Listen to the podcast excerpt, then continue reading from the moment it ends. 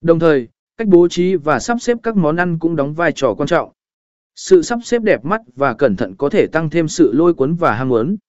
Hơn nữa, các thành phần của thực phẩm có thể chứa những chất kích thích tự nhiên và tạo ra cảm giác tăng cường. Các hương vị tươi mới, thú vị và đa dạng, như hương vị ngọt, chua, mặn, cay, có thể kích thích vị giác và tạo ra sự khao khát thưởng thức. Mùi thơm hấp dẫn của thực phẩm cũng có thể kích thích giác quan của chúng ta, tăng cường ham muốn và gợi cảm trong quá trình thưởng thức.